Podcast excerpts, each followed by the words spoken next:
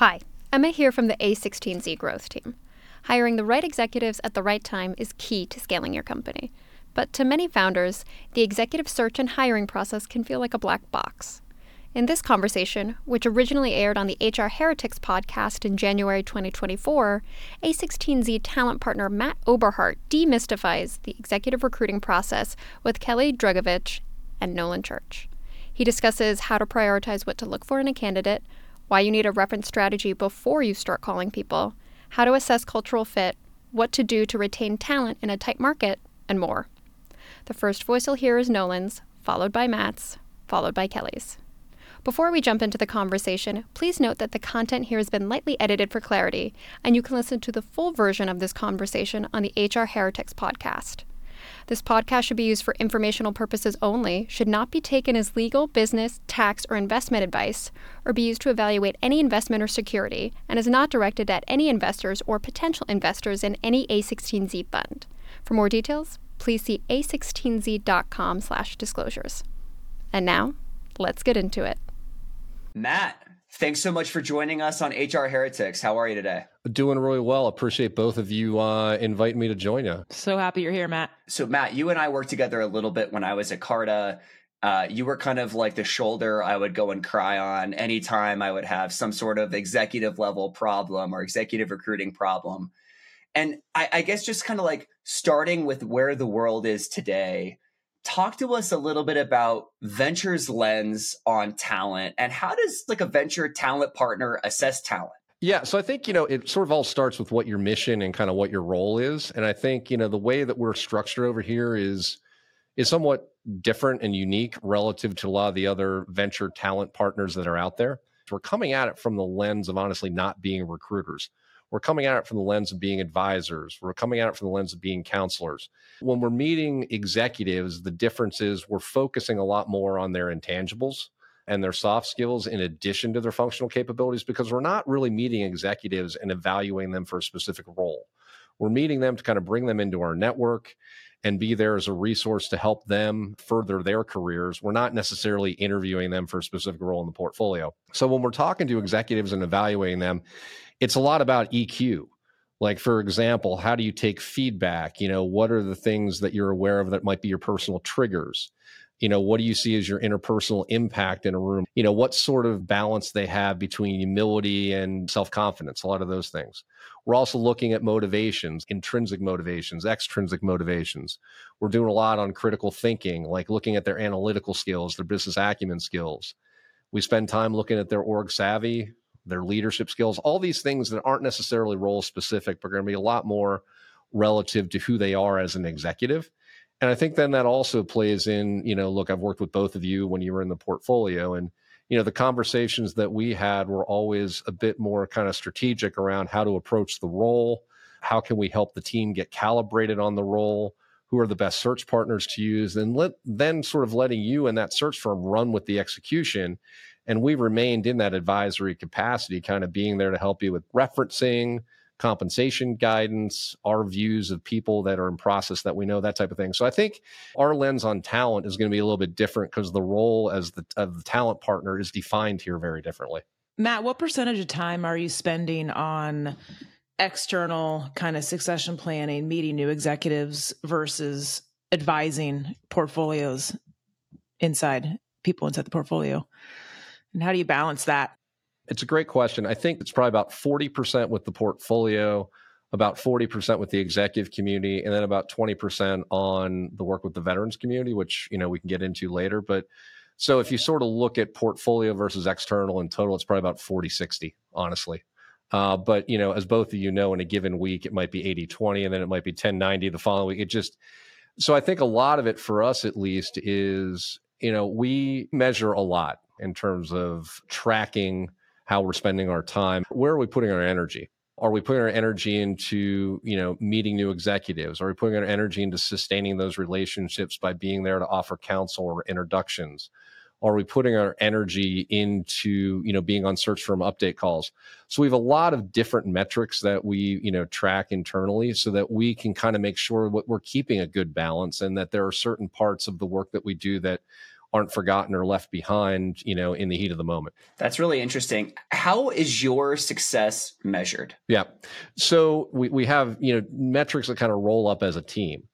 But, you know, within that set of metrics, we have a fair amount of flexibility and latitudes where we choose to spend our time. So, for example, when I first started here back in you know 2012, there was a ton of energy being put towards building a network of executive relationships that is now somewhat more about sustaining those relationships. So the activity and cadence around that sustaining is very different than it is when you're building. We're also measuring the activity with that network in terms of, hey, how many new execs have you interacted with this year? What have you been able to do for the executive community in terms of the number of counsels you've provided, the number of introductions you've provided? Hey, how many, you know, search programs have you worked on with the portfolio? What's the value you've been able to add there in terms of hey you know on the search update calls helping them with mocks beforehand how many subject matter experts beforehand were you able to introduce? All these different things that just help us really figure out what works and what doesn't work with the portfolio and the executive community but also as a way to track the amount of energy that we're generating you know in terms of our daily work and making sure that we're getting done what we need to get done. Yeah. You, you mentioned MOC and the MOC is something I was not aware of before I worked with you all, and it completely blew my mind. I think it's the best framework for executive hiring that I've seen. Can you just describe the MOC to our audience, what it is, and why you guys are so passionate about using it? So, what we really tried to do with the MOC, it stands for mission, outcome, competency. So, the mission really is it's the elevator pitch. It's the one or two lines that dictate exactly what you want this person to really deliver at a high level. The outcomes are basically six or eight things that you want them to achieve in the course of probably the first 12 or 18 months in the job.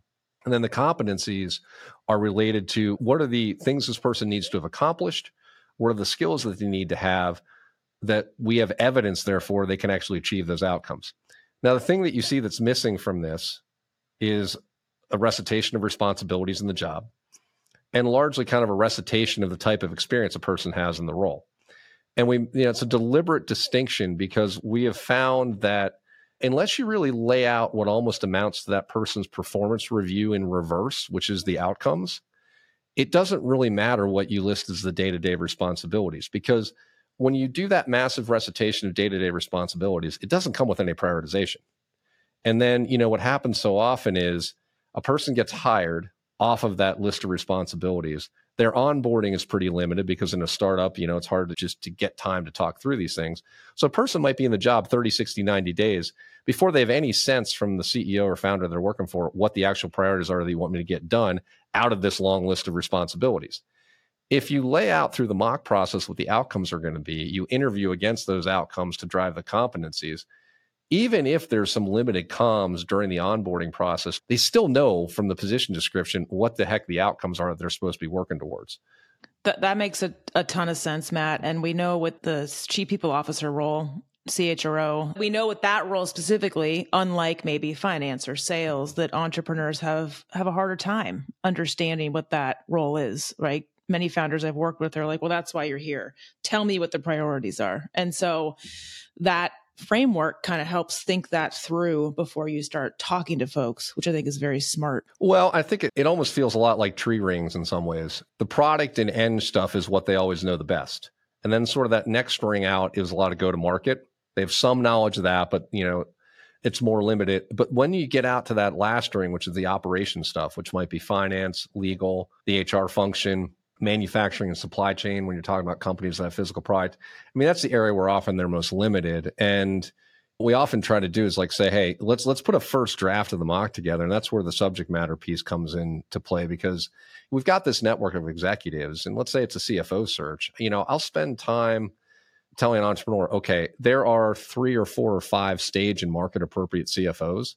I'd love to have you talk to for the CFO search. So you can take that draft MOC that we've started and let's stress test your thinking on you know what you have in there with people who are real life in the job.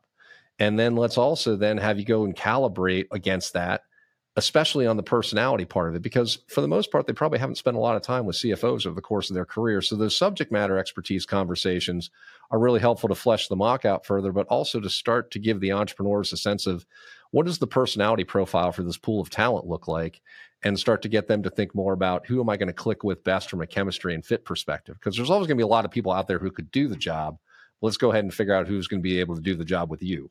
It's so funny because y- you've sent a bunch of those entrepreneurs to me over the years, which I've loved those conversations. And one of my biggest advice, you know, to those folks is like, look, uh, presumably we all have the technical and functional skill set for this job. Like that's not really what you're you're interviewing for, right? Or unpacking. It's the personality of that person, the disposition, the fit, what they value, you know. And I kind of use like we're all crayons at a crayon box, but we're all different colors, right? And you have to pick the right the right one for you, which is usually the kicker, the most important thing. I totally agree with that, Kelli. And and how do you actually assess for fit?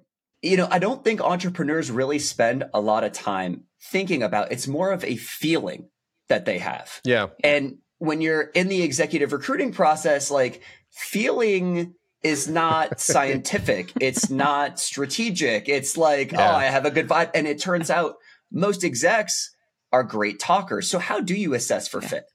And l- let me tack on how do you help yeah. CHROs assess for fit, Matt? Because I'll be honest, I didn't do that as well as I should have 10 years ago, right? You learn, but how do you coach the other side to also assess yeah. that side, which I didn't do very well all the time? I think it starts a lot with stepping out of a typical interview process because I think, look, we've all been doing this long enough. We all can tell when someone's on their best behavior. And you have to test people by putting them in real world working situations. And, you know, you can do that in a number of ways. Like go through a whiteboard session with an executive in an interview. Let's actually take like a real world business situation you're grappling with as a founder and let's brainstorm it together. And people just naturally, without even realizing it, start letting their guard down and start behaving like they truly are when you get into that actual like pretend work session. Uh, we also always advocate towards an end of a process, get the whole executive team together. You may give a candidate a topic.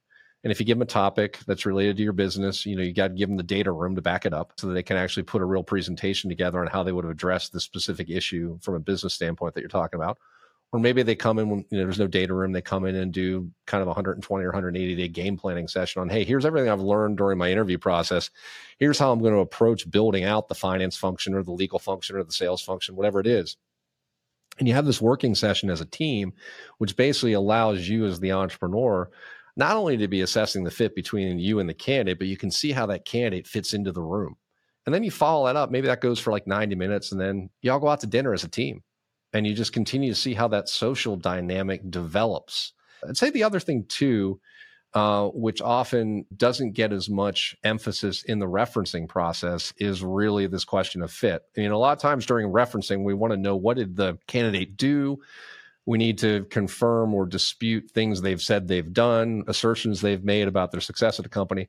But sometimes, you know, there's not enough time spent on well, what was it like to work with that individual and I think that's the second part of it. It's, it's your own real world experience during an interview process with the the working session, but then it's also let me go test out, you know, how well they worked with everybody else in prior roles. Yep. And then I also think with references, you know, founders are typically showing up with like their like 5 to 7 reference questions. I find actually like running through a process, getting some data on people and then actually using that data to inform the reference question specifically in the areas in which we currently have flags gives me better signal. What are the tips that you have for reference processing, both on the front door and the back channel references? Yeah, you know, I think you brought up a really good point there. Referencing should be it, it it should be almost like a continual loop. You know, you're interviewing, then you're referencing, you're interviewing, then you're referencing. I mean, referencing should be happening throughout a process. And I think by the time, you know, you're done with an interview process, you probably should end up with, you know, maybe it's 50 to 75% of the references are probably front sheet stuff. And then another 25 to 50 are the back channel. And a lot of the back channel is going to be happening kind of in those early stages where you're interviewing someone, collecting some data, and you're like, hey, I need to go confirm this. Let me go figure out, you know, out in the market who I may know that can help me with this. And I think, you know, we are honestly, we're in a period where people are getting sloppy with back channels. Some of the biggest things I tell our entrepreneurs is like, don't cold call into current employers. You know, only reach out to people that you know well that are going to, you know, probably give you good information. Don't be out there carpet bombing someone's network to try to get 15 or 20 or 30 references. It's just, you know, it's just poor form. And, you know, it puts the candidate in an awkward position, makes you look unprofessional, and potentially poisons the whole recruiting process, honestly and even before you get to outreach, I talk a lot to our entrepreneurs about being precise. Like what is your referencing strategy first of all? Like what are we trying to learn? And what we're trying to learn will evolve during uh, a recruiting process but let's figure out what we need to learn at each point and then who are the best people to contact to find out that information? And be targeted and selective as a result of that and only be reaching out to people that that you do know. I think the other thing that's important too is if you're going to be doing the back channel stuff, there's a strategy where you can simply just tell a candidate, hey, I may get referred to other people that I may want to call as a reference. And is it okay if I do that without you knowing? In the course of just talking to them as a candidate, say that to them. And that way, you know, nothing's a surprise, nothing's a problem later on. And they can identify if there are issues that you would not otherwise know of before you go and reach out to somebody. It's just such a human thing to do that people just skip the step on and they want to just kind of like have all these like back alley conversations, which I, I've never really understood, as opposed to just like, hey, this is a part of our process. We do back channels. I just want to let you know and give you the opportunity to let me know if there's any flags that you want to tell me about right now. Well, and you, you may find this funny, but like in the end, it's about building a relationship with somebody. You know, you're going to work with them. And the, the funny part of it is like, if this were someone, let's say you were going to try to go date, you wouldn't be calling all of their friends who you've never met to ask about them there's a certain way to do this which is constructive that actually adds to the process rather than causes friction and problems. Yeah. And and using back channels wisely right to the dating. Like if if you back channel with with someone that, that broke up with them ha- have the wherewithal to know they're probably not going to say all great wonderful things and have the maturity to filter and understand that back channels are back channels and you have to kind of vet that out because a lot of people were text one person could be biased boom you know and, and it's just not complete well i want your take on this matt because like eh, people do well in some situations and not well in others. I, worked with Tony at DoorDash, and he used to say the Michael Jordan of executive recruiting gets it right two out of three times. He's had incredible stability amongst his leadership team, but that's not always the case. And sometimes it's situational uh, context, sometimes it's business context, sometimes it's my manager context, and it doesn't work. How do you guys think about negative references? And like when it comes up as it relates to the specific new role, how do you advise founders on that? Eventually, if you call enough people, you will get a negative reference on somebody. That's largely unavoidable. Now, you get a negative reference. I think you kind of have to evaluate, as you were saying, is it a state of the situation or is a trait of the individual? That's really, I think, what it comes down to in the end. Because if if you're looking at someone and it was a bad fit or they didn't perform well, or maybe they performed great, but the company didn't execute like they were a great CFO, but product and sales could never get their act together. I mean, you can go through a long list of reasons why somebody may have done well in a job, but it didn't work out for them. And you know, it's one thing we spend time with our entrepreneurs to help them go, okay, you're you're never going to hire someone who is, you know, hundredth percentile on everything. They are going to have weaknesses, and let's look at those weaknesses and, like I said, figure out were they a result of the situation they were in, or is it a trait that they have? If the weakness is a result of the situation, let's parse out whether that's relevant to your company right now. Are they going to experience those same things that cause them potentially to have failures? If it's a trait, let's look at the rest of your team. Is this a trait that you could afford to take on that you could potentially have as a development area for this individual? Or is that trait that they're weak in so mission critical to the role that it just isn't possible for them to, you know, successfully execute in your company? So it's a lot of nuance. And, and Nolan, that's, I think, what you were getting at. It's just a, a ton of nuance in the end. And rarely are these things black and white. I, I also think the, the best candidates, at least I've talked to, and including myself, is to have the EQ to actually talk through that before you hear it from a reference. Right. I think that that's that's a big sign as well as as that self awareness, that reflection to talk through that during the interview process. Exactly. And I think also when you're talking about talking through, I think it's really, you know, it's a great point founders sometimes feel like, oh God, you know, can I actually bring up something to a candidate that I learned in referencing? Absolutely. I mean, have a conversation with them to get the added context on exactly, you know, what may have happened in that situation. Because you may, it may give you an additional set of data that helps you make a more informed decision about what to do with that referencing information. I always, I totally agree. I also really believe that people grow and people change. And the more experiences that you have, the more weathered you get, the better off that you will ultimately be. I mean, I look back and I'm candidly embarrassed about the person that I was 10 years ago. And I think like that's kind of my general eh, eh, that's how I know I'm doing okay. Is like every every ten years I look back, and if I was embarrassed, that means I'm growing really fast. Yeah. I think like that's when people talk about the negative aspects of their career. That's how you can begin to assess if they actually have been growing versus if they're putting some veneer bullshit totally. on it you could pretty yeah. pretty easy suss that out. For sure. A- absolutely. How do you and, guys you think know, about that? How do you how do you yeah. guys think about that though on the Andreessen side? Like when you're like, you know, because you're gonna have data you guys have I'm assuming so much data on people. And then like, you know, but as they move through their careers, they grow and change. How do you guys think about that? Yeah, and that's why I think it's really important to re-engage with executives. Like it's, it's, something I was talking about earlier in the discussion. Where it's like, hey, I spent a lot of time in my early years here building a network of executive relationships. And a lot of what I'm doing now is sustaining those relationships and continuing to find ways to, you know, add value for those executives. But in the course of those conversations, you know, you're getting an update on them and you're getting an update on their lives, what they've accomplished and where they've gone. And I think that's really an important part of this. These are not snapshots in time. Um, everyone is on a continuum of, of personal and professional growth. And that's why I always think it's dangerous to, you know, we talk about this with our entrepreneurs is like, hey, I know, you know, three people that worked with them 10 years ago. It's like, that's really not going to be relevant data. You may see some things in their past that come up at that point that maybe continue in the future or things that they they grew out of. And you know, it's really for me like what what have the last 5 to 7 years been like in somebody's career? And let's really hone in on that when we're really trying to figure out who they are and and you know what they're going to be able to do for you right now because anything that's earlier than that and in often cases is is just it's too dated Matt, in your in your role, the talent partner role, it's a it's a slippery slope sometimes in supporting these entrepreneurs, you know, and also helping them see maybe what they can't see for themselves. Would love any any spicy stories, anything you recall on when you'd have to put your foot down and and tell a, a founder, they're wrong or they're making the wrong choice and and how do you choose those precious moments to to do that or not so I think it sort of starts with how we operate. I mean, we're not over the top with our founders. Our founders run their companies. So, you know, whatever you're trying to do is it's a lot of I guess leading by influence versus directive.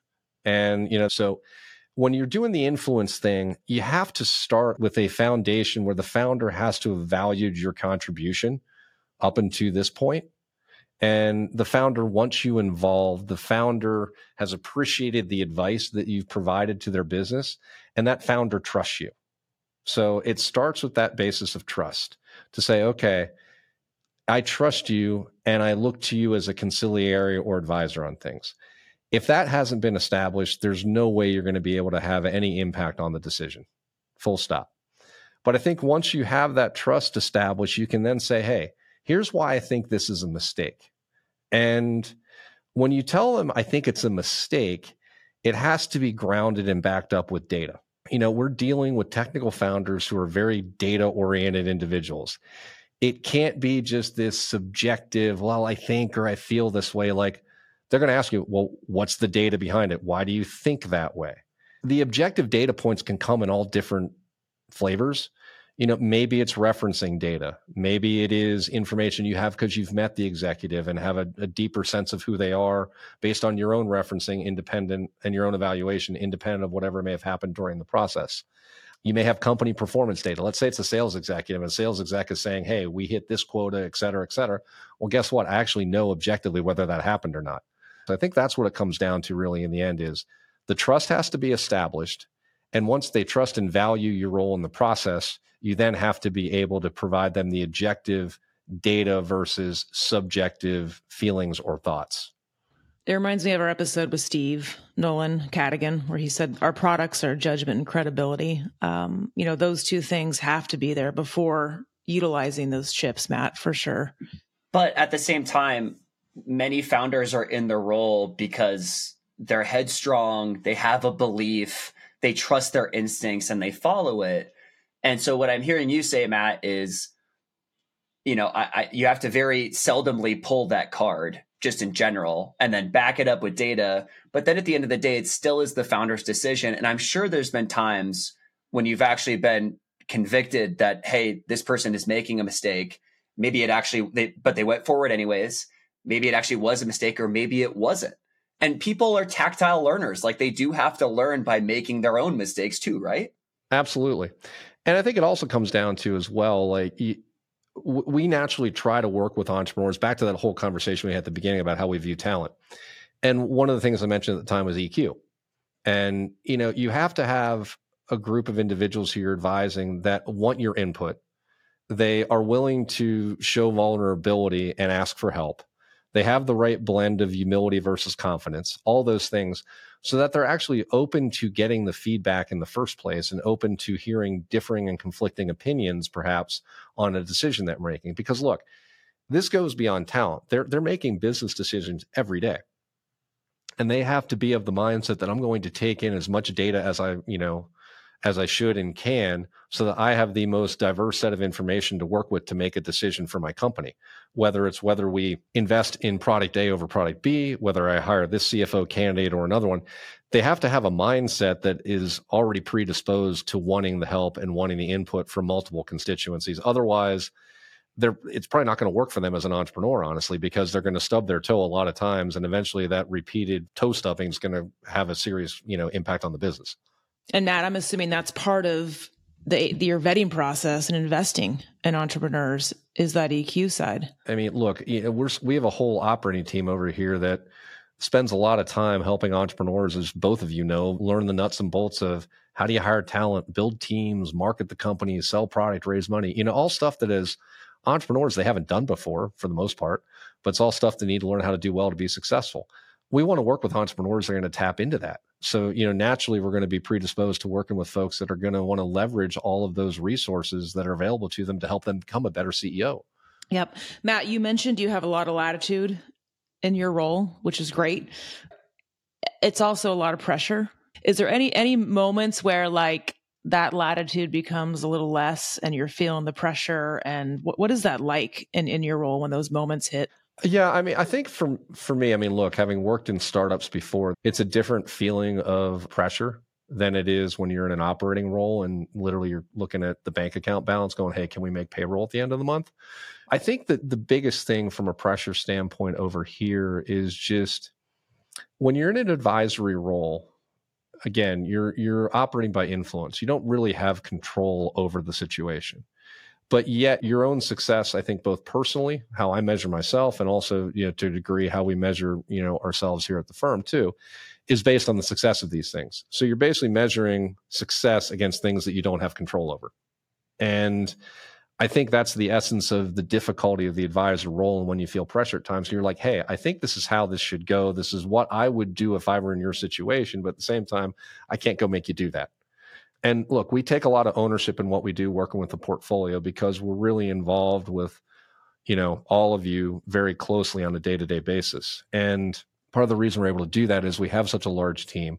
We're able to be proactive. We're not just running around reactively putting out fires. Like, I'm in, when I work on a project with the portfolio, I'm probably investing at least four, sometimes up more months, upwards, sometimes of a year on the whole process. So there's a tremendous sense of ownership that comes with that and a tremendous sense of responsibility and pressure it feels to make sure that's done right, even though I'm only in an advisory capacity. So that that's a big part of it for me, honestly, in terms of probably more self-induced pressure in some ways. Matt, I want to talk a bit about veteran hiring. Two of my favorite people I've ever worked with, shout out to Jeff and then also to Casey North at DoorDash, uh, were ex-military. And you do a lot of work with transitioning veterans into startups talk to me a little bit about like why is this such a good fit from a skill set standpoint? Like why is going from the military into startups like why does that work so often? If, if you think about the military environment especially folks who've been in the special operations community they're used to dealing with very dynamic chaotic very resource constrained environments where that is very analogous to what happens in the startup world Obviously, the subject domain and the work environment are, of course, very different. But in the end, what a lot of these folks are very good at, especially from the Iraq Afghanistan generation, is I'm going to take a disparate group of people, probably some or most of whom don't even like each other. And I'm going to get that group of people together to accomplish a common mission and a common purpose. Now, how many times can you think of when you've been in a startup where you've had a similar situation where you got to get a bunch of people in a room, you got to maybe bang some heads to get them to work together well, but we have a problem we need to solve that's cross functional in nature. These people are used to dealing with that type of situation. Again, the subject matter is completely different. The, the process to get to the answer, though, is very, very similar. And when you combine that skill set with the leadership they bring to the table, I think that's why they're as successful as they usually are. I love that. The uh the the two guys I was referring to are in operations roles and and have ascended insanely fast. I see this this issue though with founders especially in today's job market who are indexing on people that have done the job before. How do you how do you think about the experience versus trajectory conversation? You're having to buy into a different kind of potential the potential you're buying into is their ability to learn your product and learn your business which is different than the potential you usually buy into where like someone is very good technically or they're very good go to market they're very good at finance and you're near you're merely betting on them to progress and ascend in both the scope and level of their responsibilities as a leader so it's almost the exact inverse, where you're already bringing someone in who's very good on the leadership and the soft skill side, but now you need to bet on their ability to ramp on your business. So that's kind of how I usually frame it with entrepreneurs. And I think the other challenge oftentimes is, especially for folks who've been enlisted, not officers, these people are incredibly skilled, incredibly gifted individuals. But it's very difficult for recruiters to be able to map their skill set to what the open jobs may be in a company. And you know the translation guide doesn't exist anymore like it used to because once we you know left the draft behind and we went to all volunteer armed forces most of society doesn't have regular contact with people who are in the military anymore so they don't understand as easily what those folks can do as may have existed 30 40 70 years ago when you had a huge proportion of the population was veterans and what i often talk to vets about is like honestly don't go through normal recruiting processes because you're going to have people looking at your paper that just don't understand what you've done. When you see a company that has a role that you're interested in, make sure you already have built out the network that allows you to go talk to somebody outside of the recruiting process who can help you, who understands who you are. You know, maybe it's someone who's a vet who already works at the company. We talk to vets a lot about build your network first and then the job will follow from that because when you see something that looks of interest at a company you can reach out to your contacts there and they can be advocates for you because you're going to be an out of the box hire you're not going to be someone who checks everything that goes down the list for sure so you've got to have people who are outside the process who are advocating for your candidacy Matt, how do you all structure that? Is it more informal? Is it a, a more formal kind of widespread program for you all? How, how is that set up? Yeah, so you know we've worked with a number of organizations over the years. You know, I've been on the board of Commit Foundation now for probably about seven or eight years. We do a workshop with them every year. Uh, we worked pretty closely in the past with Bethany Coates and what she was doing at Breakline. We have good relationships with Honor Foundation. Uh, we're investors in Shift.org, so it kind of becomes a bit of a, a, a, hybrid. Like you know, we do these workshops um, where you know you have folks that are interested in technology and VC uh, who are coming in you know, I take a lot of one-on-one intros as well, where veterans who I know that I've worked with who have transitioned, like, hey, you know, there's this individual over here that you really should meet. I think would be, you know, a fantastic, high potential person in the industry, that type of thing. So it's, it's a mix of both, honestly. I love that. Those informal connections are super powerful. So I love that. Matt, eh, just transitioning to a little bit about the moment that we're in today. I am of the belief that at least the beginning of 2024 is still going to be really tough on the venture back tech space how are you advising founders on their talent strategy right now? And how are you thinking about 2024 yeah i mean look we still got a lot of uncertainty out there. And you know i think part of the advice depends on the stage of the company. When we're talking about the earlier stage companies a lot of what they're working on is still those very focused like our first engineering leader our first product leader our first go to market leader and I think, you know, if you have your funding secured where for the next couple years you're going to be working on what you're working on, regardless of what those macro conditions look like, I think, you know, sort of moving ahead with building that core leadership team is really important. I think the challenge starts to come in on the growth and later stage side because you've got a lot of companies that in some cases already expected to be public entities by now with the infusion of capital from that and others that are stacked up now waiting for that wave of companies to go out. So i think when you're looking at your hiring plan it's really about you know we need to be focused on profitable growth it is not growth for the sake of growth anymore. You know, companies have to run much more lean and tighter than they have over the last 15 years. And it's a little bit of a back to the future feeling because we've kind of returned, I think, to a macro environment that reflects where we were, you know, in the 2000s and earlier. So the advice that we provide is somewhat dependent really on the stage of the company and, and where they are from a liquidity standpoint.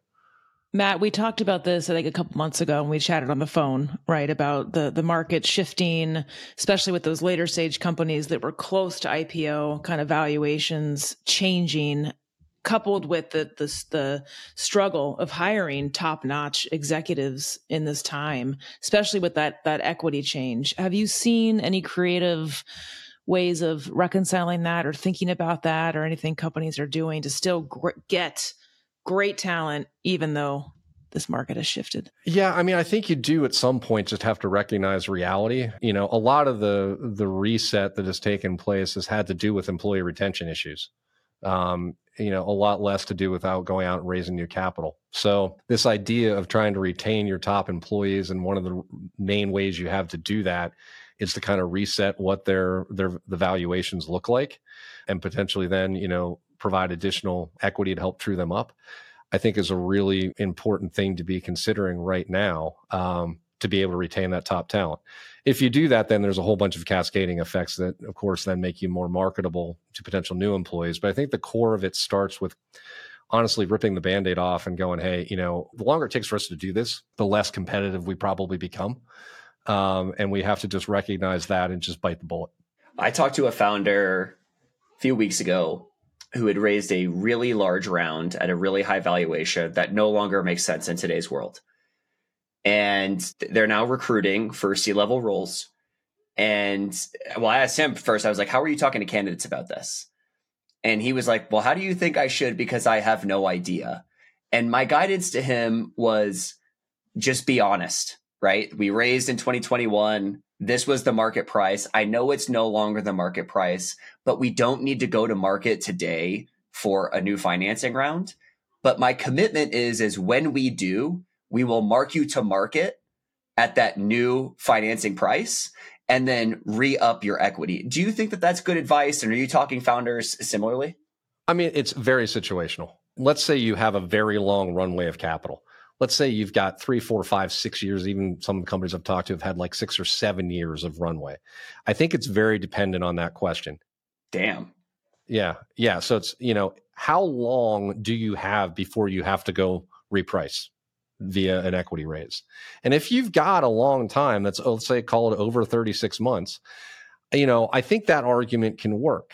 Now, of course, the candidate has to buy into everything else a vision of the company, buying into who you are as a leader and your ability to execute on the vision, everything else has to be rock solid because there's going to be a lot of other opportunities that are going to be out there during that time frame after which you hire this person that are going to be more financially attractive in probably in most cases.